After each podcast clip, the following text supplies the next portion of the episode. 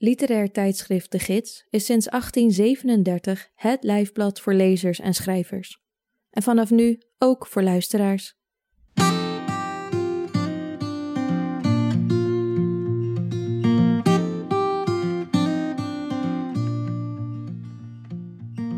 Je luistert naar Sprekende Letteren, een podcast van literair tijdschrift De Gids, met in elke aflevering een verhaal essay of poëzie voorgelezen door de schrijver of dichter zelf.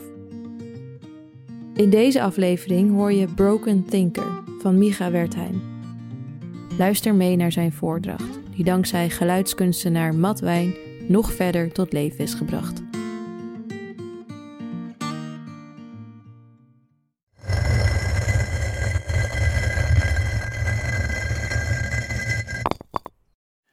Broken Thinker is een onderzoeksproject van Arnoud Holleman en Gertjan Kokke.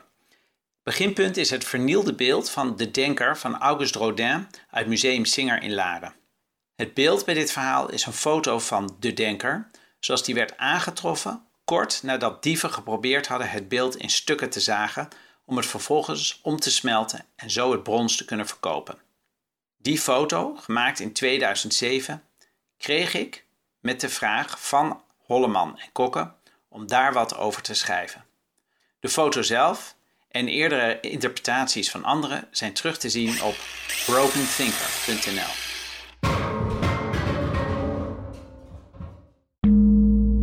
Het probleem, zegt Bram, is dat we een emotionele relatie hebben tot het menselijk lichaam. We kijken naar de ogen, de mond en de neus en maken die veel te belangrijk. Daarom wil hij dat wij, zijn tekenleerlingen, juist de tussenvormen zoeken en die natekenen. Als je die abstracte vormen in de juiste verhoudingen tot elkaar plaatst, komen de ogen, de neus en de mond als vanzelf tevoorschijn. Kijk, zei mijn vader, zie je de voeten? Die lijken eigenlijk helemaal niet op echte voeten. En toch lijken ze op echte voeten. Juist omdat het niet echt lijkt, lijkt het zo echt. We stonden samen voor de Hellepoort, mijn vader en ik meer dan 100 jaar nadat Rodin de opdracht had gekregen tot het maken van dit tableau, waarvan ook de denker deel uitmaakt. Opa hield heel erg van Rodin, vertelde papa. Maar opa kon alleen precies namaken wat hij zag. En dat was natuurlijk heel knap, maar daarom was hij, volgens zijn zoon, mijn vader, nooit een groot kunstenaar geworden. Hij kon de werkelijkheid geen geweld aan doen. En dat moet je als kunstenaar wel durven. Toen ik geboren werd, kon opa Jobs door een beroerte nog maar moeilijk praten. Hij kon nog wel praten, maar de juiste woorden waren weggeslagen. Als kleuter had ik daar weinig last van. Logerend in het grote huis in Laren begreep ik ook zonder woorden wel dat opa voor ons een stukje geconfijt fruit tevoorschijn haalde. Ik herinner mij vooral hoe hij bewoog, schuivend, zonder zijn voeten echt op te tillen. Van de woonkamer, waar het geconfijte fruit in een grote kast werd bewaard, via de keuken naar zijn atelier. Daar rook het naar klei en gips. De klei kwam uit een grote emmer die naast het beeld stond waaraan opa werkte. De gipslucht kwam van de tientallen koppen die op planken langs de muur stonden uitgestald. Gipsen koppen, die, toen opa overleden was, allemaal kapotgeslagen zouden worden. Zo gaat dat als een beeldhouder sterft, zei mijn moeder. Nel was een vriendin van mijn moeder. Ze hadden elkaar ontmoet bij Centrum 45 waar ze allebei met oorlogsslachtoffers werkten. Mijn moeder als expressief therapeut, Nel als gesprekstherapeut. Kort na de oorlog had Nel model gestaan voor opa Jobs, die toen natuurlijk nog lang geen opa was. Toen Nel had gezien dat er iemand met de naam Wertheim bij Centrum 45 kwam werken, had ze gevraagd of zij misschien familie van de beeldhouwer was. En zo was de vriendschap begonnen. Toen Rodin's De Denker in 1906 voor het Pantheon werd tentoongesteld, was opa Jobs acht jaar oud. Het lag in de lijn der verwachtingen dat hij later, net als zijn vader, bankier zou worden. Tien jaar later bleek dat hij niet gelukkig werd van de zakenwereld en vroeg hij zijn vader of hij naar de kunstacademie mocht. Zijn vader nodigde een beroemd kunsthistoricus uit om te beoordelen of zijn zoon talent had. Jobs maakte een buste van de man, die zo goed leek dat werd besloten hem een toekomst als kunstenaar te gunnen.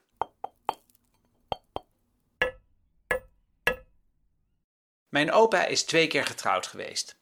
Eerst met oma Eva, een Duitse vluchteling met wie hij kort voor de oorlog trouwde en van wie hij niet lang na de oorlog weer scheidde. Oma Eva was door de oorlog zo beschadigd geraakt dat ze tot groot verdriet van de familie lezingen was gaan geven waarin ze haar oorlogsgeschiedenis met eigen verzinsels anders maakte dan die was.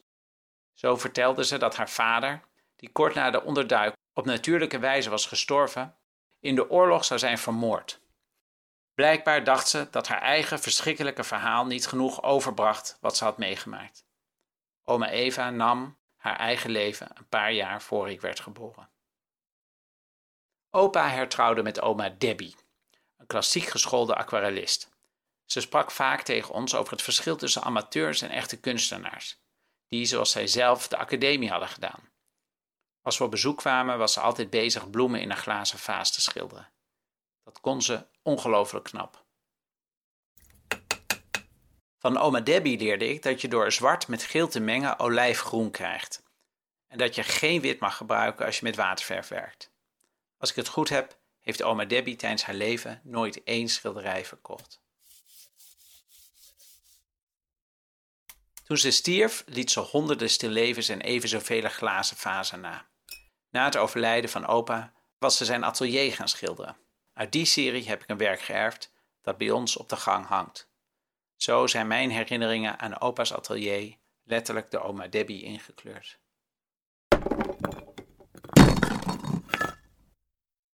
Soms mochten we een dagje mee naar mama's werk. Het atelier waar ze met haar cliënten werkte rook anders dan het atelier van opa Jobs. Meer naar verf en minder naar gips. Aan de muur hingen tekeningen van jappenkampen. Eén tekening was na voltooiing weer helemaal doorgekrast. Iemand anders had het kamp in klein nagemaakt.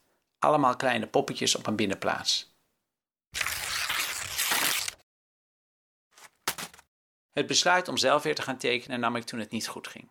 Het gaat natuurlijk nooit goed, maar opeens kon ik daar heel slecht tegen. Sommige mensen waren woedend over een theatervoorstelling die ik gemaakt had, waarbij ik zelf afwezig was. Met die woede, waar ik normaal gesproken mijn schouders over zou hebben opgehaald, wist ik me opeens geen raad. Hun woede sloot mij net te goed aan bij de razernij die in dezelfde periode tot de verkiezing van Donald Trump had geleid. Bovendien ging het niet goed met mijn vader. Hij zei steeds minder en als hij sprak was zijn stem hees. Hij begon te sloffen, net als opa. Hij was inmiddels ook opa.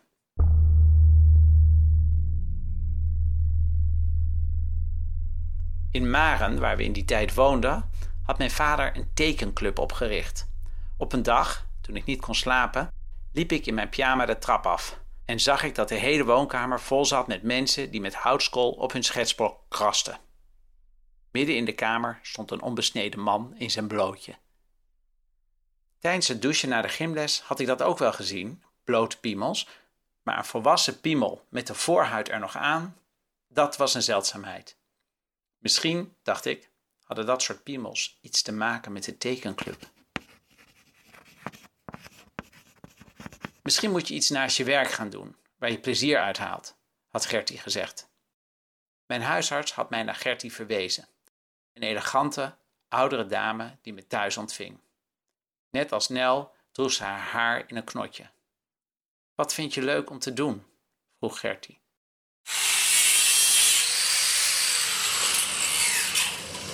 Uit de biografie van opa Jobs, die een paar jaar geleden is verschenen, heb ik geleerd dat opa, toen hij voor de oorlog in Parijs studeerde, de opdracht kreeg modellen te tekenen zonder te kijken. Hij mocht wel kijken, maar hij moest met zijn rug naar het model gekeerd tekenen. Als hij het model wilde zien, moest hij zich omdraaien. Zo werd hij gedwongen te kiezen tussen waar hij naar keek, de tekening of het model. Er werd bij Centrum 45 ook bewegingstherapie gegeven. Als we waren uitgespeeld in mama's atelier, mochten mijn broer en ik spelen in het gymzaaltje waar die therapie werd gegeven. Er lag een voetbal die zo zwaar was dat je daar eigenlijk niet mee kon spelen. Mama en Nel zaten dan in vergadering.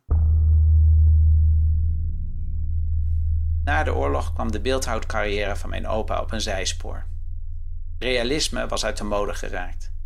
Toen zijn vriend Willem Sandberg in het Stedelijk Museum in Amsterdam een tentoonstelling organiseerde van leden uit het kunstenaarsverzet, waar Jobs toch echt deel van had uitgemaakt, werd hij niet uitgenodigd om deel te nemen. Wel kreeg opa kort na zijn terugkeer uit Zwitserland, waar hij met zijn gezin naar een verblijf in Theresienstad terecht was gekomen, de opdracht om een monument te ontwerpen waarmee de Joden de Nederlanders zouden bedanken voor de steun die ze tijdens de oorlog hadden ontvangen. Dat monument der Joodse erkentelijkheid werd onder druk van de Nederlandse regering door de gedecimeerde Joodse gemeenschap zelf bekostigd.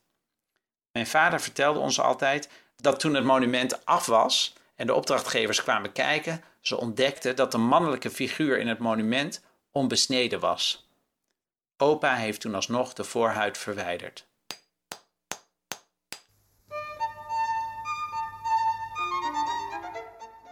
Tijdens de oorlog bedacht opa een manier waarop kunst, die in het museum hangt, onder de aandacht zou kunnen worden gebracht van een groter publiek. In 1956 richtte hij Stichting Openbaar Kunstbezit op. Dames en heren, we beginnen vandaag met een serie uitzendingen over openbaar kunstbezit. Abonnees kregen kleurenreproducties thuisgestuurd waar ze naar konden kijken terwijl een expert via de radio het kunstwerk toelichtte. Bij deze uitzendingen geeft de openbaar kunstbezit gedrukte toelichtingen met fraaie kleurenreproducties. Een jaargang telt 60 van die reproducties. De linnen opbergband is in de prijs inbegrepen, een prijs die bijzonder laag is. Voor de lopende jaargang 13 gulden 75. Na afloop konden de reproducties met bijbehorende tekst worden bewaard in grote blauwe multimappen. Het Museum Beelden aan Zee vond dat het werk van opa Job zijn eigen tentoonstelling verdiende. In 2015 was het zover. Op een zwart-wit televisie in de tentoonstellingsruimte kwam opa Jobs in beeld. Veel jonger dan zijn zoon inmiddels en niet veel ouder dan ikzelf. Gezeten voor een doek waarop een atelier was nageschilderd, vertelde hij in een uitzending van Openbaar Kunstbezit enthousiast hoe bijzonder het is dat een beeld niet hoeft te lijken om toch te lijken.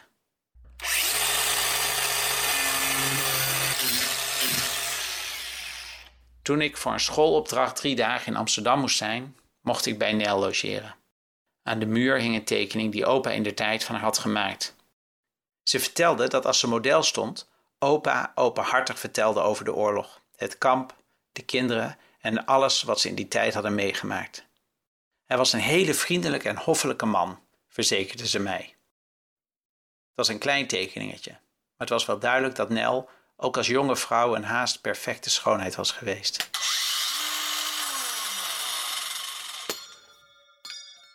Zo makkelijk is dat van die tussenvormen niet. Tijdens de les loopt Bram achter ons langs, kijkt over onze schouder naar het model en dan naar onze tekening. Kijk nou eens naar de afstand tussen de ooghoek en de haargrens en verbind die dan met de mondhoek, zegt hij tegen een cursist die naast mij staat te werken. Tegen mij zegt hij: Kijk, ze valt om. Je moet altijd kijken naar de balans. Wat is het standbeen? Als je dat al niet goed hebt, gaat alles mis. Daarom is modeltekenen zo'n belangrijke oefening. Bij een stilleven kun je nog een beetje schuiven. Bij een boom kun je een paar takken weglaten. Maar bij een mens kan iedereen het meteen zien als er ook maar iets niet klopt. Nel had veel ingewikkelde mannen gehad, vertelde mama, die mij veel vertelde als we samen in de keuken zaten. Ook een man die eigenlijk een cliënt van haar was geweest. Die hulp nodig had gehad omdat hij met een mes het stedelijk in was gelopen om daar op abstracte schilderijen in te snijden. Ik mocht dat aan niemand vertellen. Het was een hele charmante man geweest en Nel was voor die charmes gevallen. Zoals ze nu opnieuw een man had gekozen bij wie mama haar bedenkingen had. Ik vermoed dat ik de denker voor het eerst gezien heb in 1978, toen mijn opa postuum een tentoonstelling had in het Singermuseum in Lagen. We mochten binnen niet rennen. Gelukkig had het Singer ook een tuin. Mijn vader kan in een paar lijnen een model gelijk te papier krijgen. Hoe langer ik zelf teken, hoe knapper ik dat vind. Toch besloot hij geen kunstenaar te worden. Toen ik hem daar ooit naar vroeg, zei hij dat hij de kracht niet had om elke dag diep in zichzelf te zoeken. En dat was, zo verzekerde hij mij, wat een kunstenaar bereid moet zijn te doen. Anders heeft het geen zin. Mijn vader koos voor de wetenschap. Als visueel zintuigfysioloog specialiseerde hij zich in bewegingsperceptie. Op zijn werkkamer hingen behalve een paar schetsen die hij zelf had gemaakt en ingelijst, ook allemaal illusies. Plaatjes gemaakt om aan te tonen hoe gemakkelijk onze hersenen zich laten misleiden. Streepjes die een verschillende lengte lijken te hebben, maar toch even lang zijn. Patronen die lijken te bewegen als je er wat langer naar kijkt en tekeningen die tegelijkertijd twee voorstellingen afbeelden. Of je ziet de naakte mevrouw, of je ziet Sigmund Freud, zei mijn vader als we er samen naar keken. Onze hersens kunnen maar één afbeelding tegelijk zien. Als je de naakte mevrouw ziet, kun je Freud niet zien. En als je Freud ziet, dan verdwijnt de naakte vrouw. Als de rest van de klas taalles had, werd ik uit de klas gehaald, voor bijles. In het kantoor, dat eigenlijk voor het hoofd van de school was, mocht ik dan met de remedial teacher allemaal spelletjes en oefeningen doen. Ik moest met twee handen tegelijk twee dolhoven tekenen. Ik moest op één been staan terwijl ik alle cijfers van 0 tot 10 opschreef. Maar ik moest vooral ook heel veel ezelsbruggetjes uit mijn hoofd leren, in de hoop dat ik daardoor beter zou leren schrijven en lezen. Als ik terugkwam in de klas hadden de andere kinderen nog meer geleerd over taal en spelling en was mijn achterstand alleen maar groter geworden. Ik heb taal dan ook nooit als een leuk materiaal beschouwd, waar je mee kunt spelen. Voor mij is er altijd een obstakel geweest dat in de weg zit.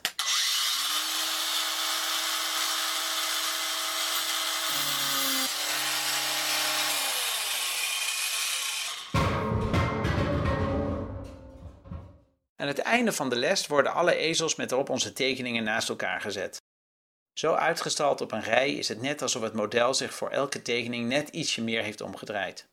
Wat natuurlijk komt omdat wij in een halve cirkel om het model heen stonden. Iedereen keek en tekende net vanuit een andere hoek. Het perspectief draait op elke tekening een slag mee. Samen met Bram bekijken we het resultaat. Eén arm is te kort, voeten blijken altijd net als handen het moeilijkste te zijn. Probeer alleen te tekenen wat je ziet, blijft Bram herhalen. Michelangelo zou ooit hebben verklaard dat een beeld al compleet in marmer verborgen zat voordat hij aan zijn werk begon. Het is er al, zei hij. Ik hoef alleen het overtollige materiaal maar weg te halen. Herinneren is meer zoals poetseren. Ons geheugen is zo onmetelijk groot en rijk dat het vormeloos is.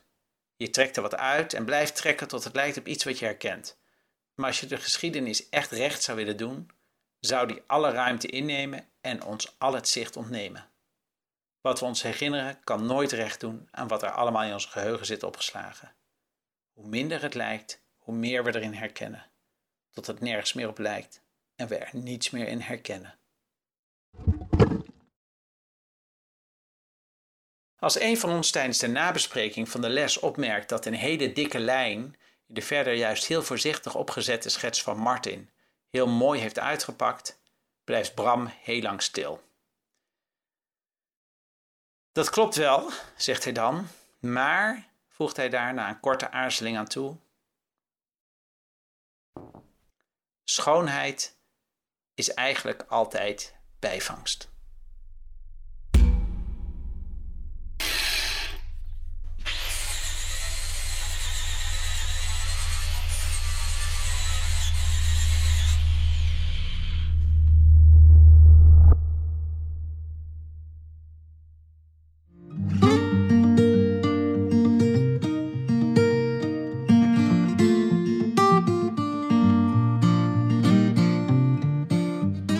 Je luisterde naar Broken Thinker van Micha Wertheim, met geluid van geluidskunstenaar Matt Wijn.